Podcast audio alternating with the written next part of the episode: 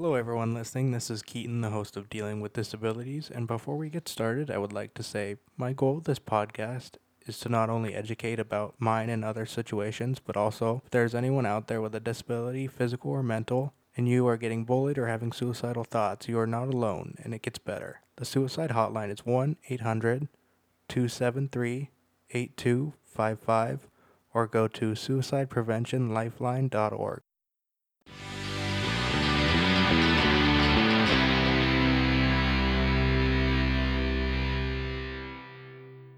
Hello and welcome back to Dealing with Disabilities, hosted by me, Keaton Cousins.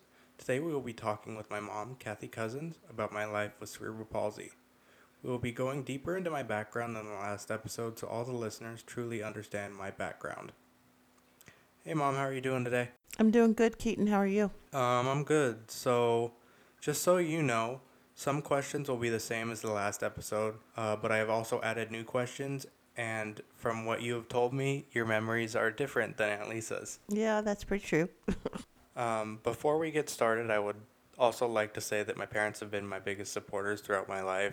They've encouraged me to do my best no matter what the task is at hand.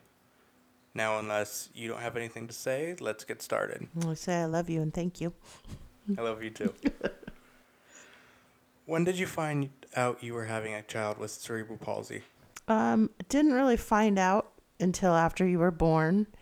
Um, you were born by a cesarean because there was issues going on, and they decided that you need to come out by a C-section. And um, when you were born, your scores, which I can't explain, I don't remember what they're called, but they rate a baby when they're born on their color and different things. And you had very high scores, so you were, you know, a healthy child. And then when you came in and we um, attempted the breastfeeding, um, the nurses saw something that it looked like you weren't getting enough oxygen. Um, they put you, took you away from me and, and monitored you for a while. And they came back and told me it, it appeared that you might be having seizures. After a while, one of the doctors came in and told me that you could possibly have cerebral palsy, but they they wouldn't, you know, say that you did. They said that it could be that or it could be something else. Um, they wouldn't really diagnose you until you were like two or three years old. Um, so I kind of knew that there was something going on, but we didn't know exactly that it was cerebral palsy, I guess. So at that moment, you couldn't see any physical differences in me than any other kid? No. Um, when you came home, we did begin to, you know, we learned to see that you weren't getting enough oxygen and you'd get kind of a little bit of a whiteness, grayness above your lip. Um, but that was really, there, there wasn't, there wasn't much. You were an average baby. Um, was it hard adapting to having a child with cerebral palsy? Um, no, you you are what you are, and you any parent, I believe, that has a child has to learn when it's their first child how to take care of that child, and I don't think it makes much of a difference if there's a disability. You have to learn and adapt to take care of the child that you have and that's your child and that's what you learn and that's what you know. Whether there's a disability or not i think every parent has has um, a challenge raising their children. How did the family find out about me having cerebral palsy and how did they react to it? Um hard to remember. 21 years ago my memory is so so poor. But i believe that when the doctor came in and said you could possibly have cerebral palsy i think most of the family was there. Um, and I don't remember any major reactions from anybody. I mean, you do what you have to do. Um, I do kind of recall my mom saying she thought she had seen something was going on, but I don't really recall that very clearly. And in the last episode, Aunt Lisa talked about all the bells and whistles that I was on can you kind of elaborate on that? yeah, they really weren't bells and whistles. you had oxygen when you came home. And it was, you know, you had the oxygen and it had to, the little tubes had to be taped to your little, cute little cheeks. And um, if it came off or the oxygen wasn't going through your nose, then a bell would go off. So that was the only thing that you had. You didn't have any major alarms on you other than that. That's probably why I don't like having those nose tubes in me. When you go to the, like when you've been in the hospital and stuff. Even when dad was in the hospital, he tried to get me to do it, and I was like, no, I'm good. that's not so much fun. Yeah. So I remember you telling me in my childhood one specific story about one of dad's family members um, leaving a message on the answering machine. Uncle Frank, he's the one who married me and your father, and um, he is your grandma's brother-in-law. And um, you know Uncle Frank, you're very close to him too. He's a lovely man. And yes, when um, so obviously we had told the family. Now that you say that, because Uncle Frank, I do remember him. He left a message and and said a prayer for for you and for us, and said you were going to be fine, and and you are. Was there any st- stories from the child my my childhood that you remember with the family getting along or being different or anything like that? Um, you know, Lisa was real good. She she would babysat you. I think she babysat you the first time overnight when you were about four months. Um, so she took care of you, and they put you in that pot and took those pictures, which I still have on the wall. I love them dearly. I mean, all the family was supportive, and and Lisa came over constantly to see you. She was she was over here a lot and helping. So that's I guess That's the only thing I can remember. at this point, yes.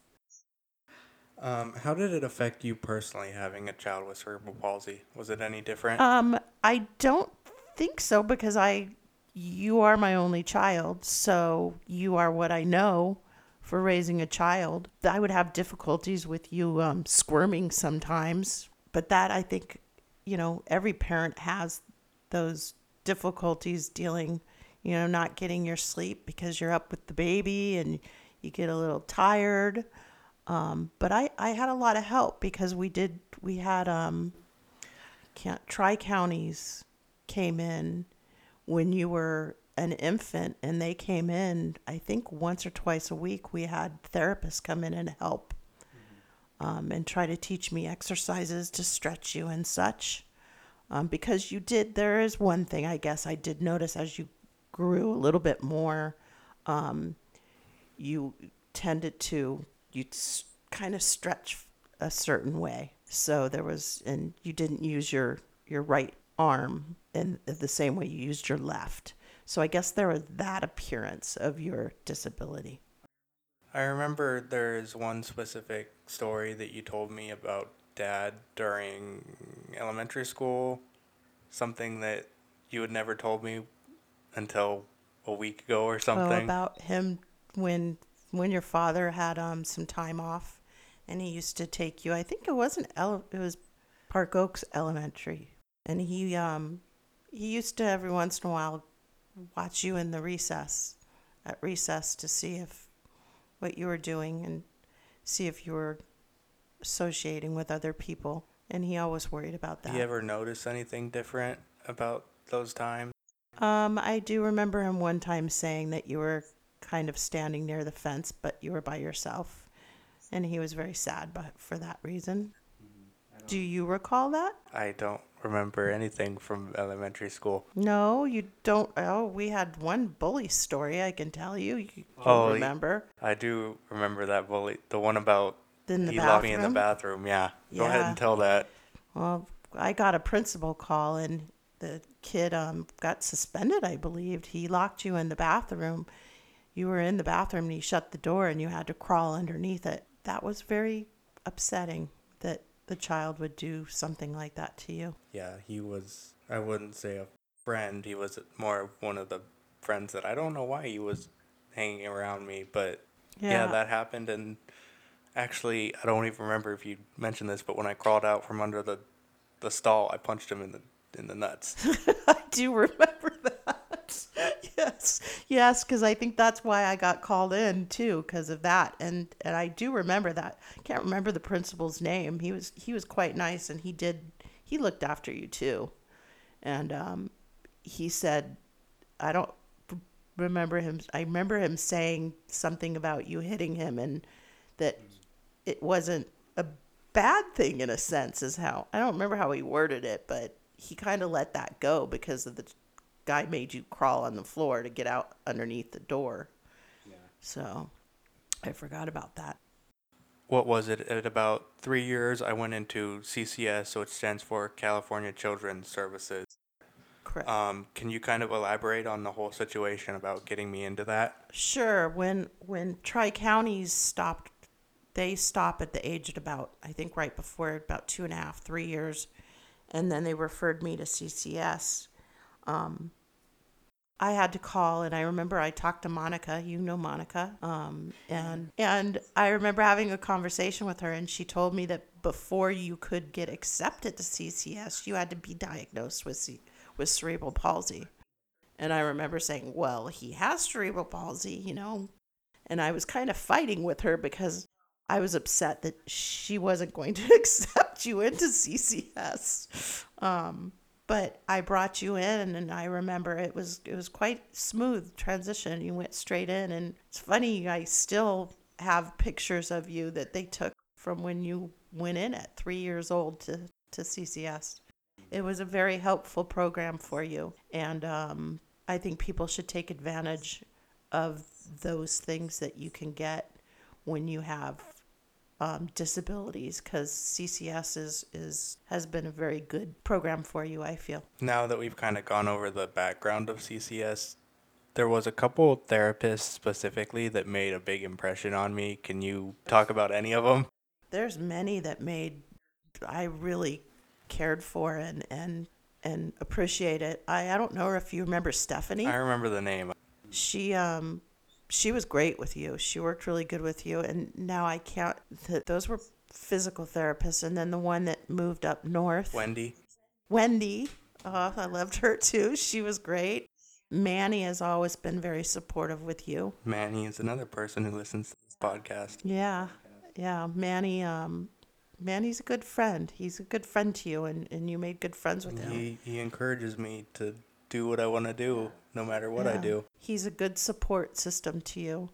Um, all of the therapists, I mean, I can't name all the names. I, I don't remember all the names, but you had quite a few of them. You know, you went for what, 19 years? 18 years? 18 years. 18 years. Yeah, so you went through quite a few of them, and, and they, they were all good. You had many good therapists there. Now, Dad's not exactly home with us to talk about this, but there was times where he stayed home from work with me a couple times. And can you do you remember any stories about that? Oh yes, I remembered it. That you were so hooked to your father, you could care less about me. You got very attached. So yeah, your dad was with me for quite a while. He he was stay at home father for a while. Do you have any specific memories about my childhood that stick out in your mind? Um, I remember braces with you. I remember you hiding your brace behind the Behind the computer desk? computer Which desk. one was that? That was a thumb splint. You yeah, you didn't like that. Um, the splints were difficult. That was a tough thing going through. Um, sometimes some of them would give you blisters and have to get them adjusted and redone because you grew. I remember we used to listen to a lot of music and you dance around in the kitchen. I think from what you told me, I used to wake up singing too. Oh yes, you did when you were when you were. Must have been when you were in elementary school. You used to wake up singing. It was. I I'm so sorry. I never ever got to record that because it was it was such a wonderful thing. You were always a very happy child. Growing up, I always felt different from all the other kids. I remember one specific time that I asked you if I could stop wearing tennis shoes and braces and get a pair of just get a pair of regular shoes that every other kid was wearing at the time. Do you remember that? I do, and I also remember another story you used to do. You used to tell people stories that you got you got hit by a car, and that's why you um had issues with your your arm. Do you remember that? Yeah, I would tell people that I saved someone from Yeah, getting hit from a car.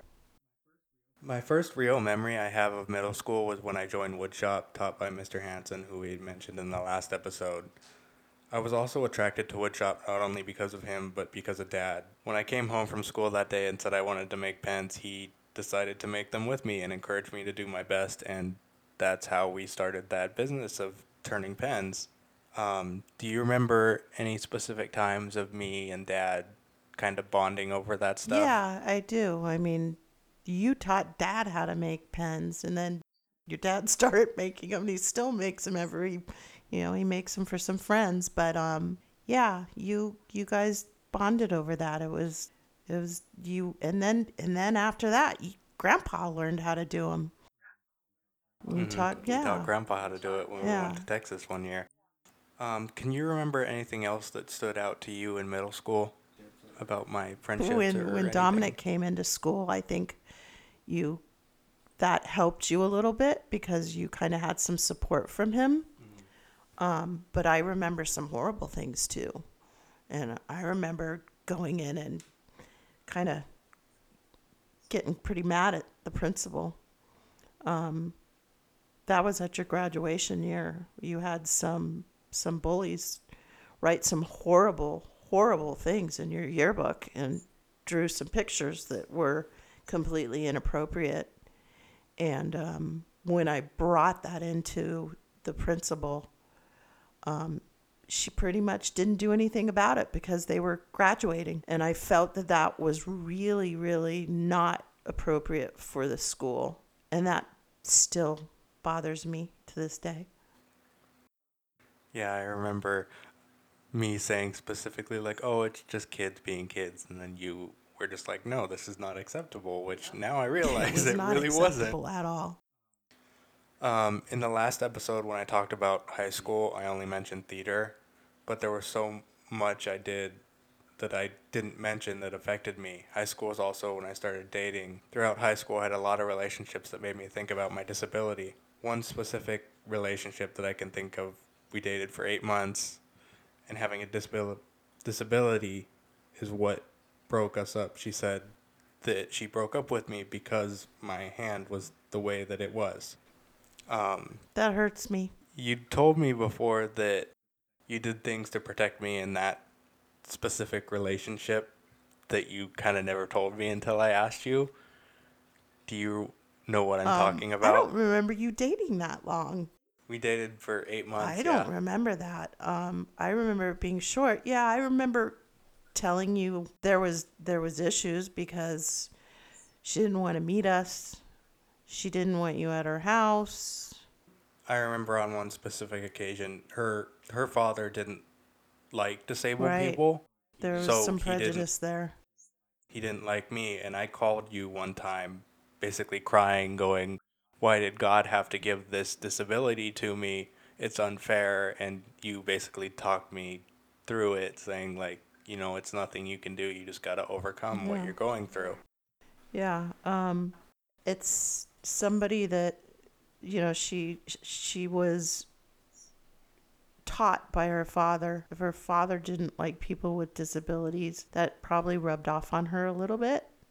But she she wasn't a good support for you. I was never really open with you guys about bullying that i went through unless it got really bad or you kind of noticed it i got bullied because i was different was there ever time you knew that i was getting bullied when i would come home from school Yeah, I think there was. Um, and I I I kind of tried to talk to you about how to dealing with that. I don't remember specific times, but um, I did have contact with the teachers, and I contact principals when needed, and some of them would react and help. I mean, there were certain teachers that were very supportive towards you and towards me and my requests.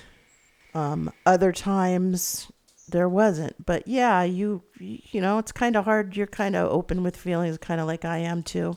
I can usually tell when you're feeling a little down, and it, it hurts to know that your child's being bullied, and it's hard to, you know, you understand why you don't always want to share as well. Yeah, in high school, I went through a really rough time, and specifically, we had talked about suicide in the last episode. And I don't think I ever told you this. You just thought that I did this because of a girl, but it had been one day that I had really been bullied in high school. And I came home and I was in my room and I had a knife up to my neck and you walked in on me. Kind of hard. Um, that was a horrendous day. Um, and it makes me sad to know that it was more than more than just the girl. Um, but yeah, it's hard to talk about. It was a bad experience. And it was I wasn't sure how to help. Um, I do kind of remember not knowing what to do and how to help and I I I remember I think I reached out to other people. I think I called a family member to come and talk to you that was a little closer in your age. It was it was a hard time to go through and I was worried about it for a long time after that. I kept I think pretty close monitor on you from then on and we had lots of talks about about things at that time that I remember. Do you remember that?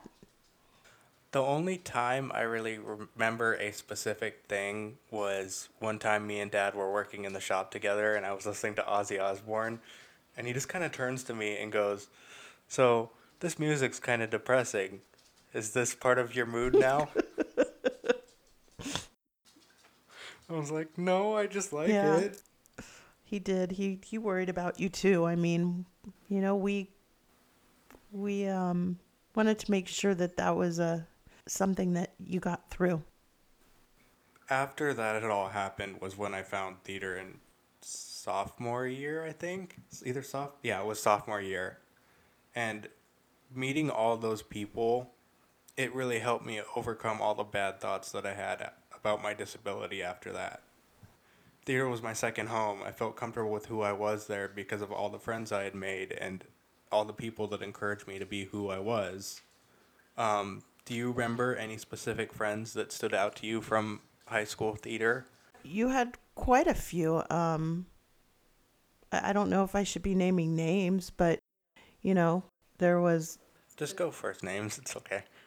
Megan. She was she was very sweet girl, and the I can't remember any of their names now. I'm coming to a blank. The one that used to come over and you guys used to sing in your bedroom. It was um. That was um Megan and Zach and me. Megan, Zach, and Josh. Josh. Yes, I remember them being very supportive to you, and it seemed like it took a little while for you to get that close to them. Yeah, they were all in regular theater and I was in technical theater. Yeah. So I had only made the friends in technical theater up until I had worked my first show. Then I started becoming greater friends with And- all the people. I I think you did better with the those people than you did with the technical group. I think they made you stronger. Um I think you got a lot of support from them and and they became good friends and stood by you. Now that we're talking about um, technical theater specifically, there were two people that really stood out to me in technical theater that helped me through a lot of things, and that was uh, Josh and Cole. And they helped me come to terms with my disability, and they realized that I they helped me realize that I could do things with one hand that other people couldn't. Yeah. I remember Cole, Cole specifically telling me all the time, Keaton, you got this. You got one hand, and you do things better than most people do. Yeah, I remember him being supportive. I know, I know that there there was difficulties with people as well, but I think that is not because of your disabilities. I I hope to think it's not because of disabilities. I think just sometimes issues happen just by what you're going through in life, not necessarily a disability, just what you're going through. You're growing. You're you're going through all those different changes and hormones and but I, I think that group really did help you get a little bit more um, confidence in yourself. And I think Donia did as well. I think he was very supportive of you as well. Yeah, as I mentioned in the last episode, I Donia Joseph Donia has recently retired from high school teaching, and I went there for his retirement party, and I told him about this idea that I had for this podcast, and he said, "Keaton, that's a great idea. You can help a lot of people." And he encouraged me to do this and helped me Yeah. really push this idea forward. Yeah, he he was an encouraging teacher. I think also another teacher in high school that was very supportive to you is Sabrina Chase. Um, she stood by you, and I remember in track, she'd come and watch you in track, and I remember speaking with her, and you were in um, what was that called? Ethos. Ethos. Yeah, yeah. I I always thought that class was good for you, but I'm not sure if you really really did like that class or not now. That was another class that I I felt not specific. It was the group of people I didn't feel comfortable with. I had a few friends from Yeah. there, but I remember Kevin, he was very supportive with you. I had made a couple good friends in there, but a lot of the people were just kind of like, eh. Yeah. When I graduated from high school, it was kind of a quiet lull of a time for me. That's when I went into college and I joined theater.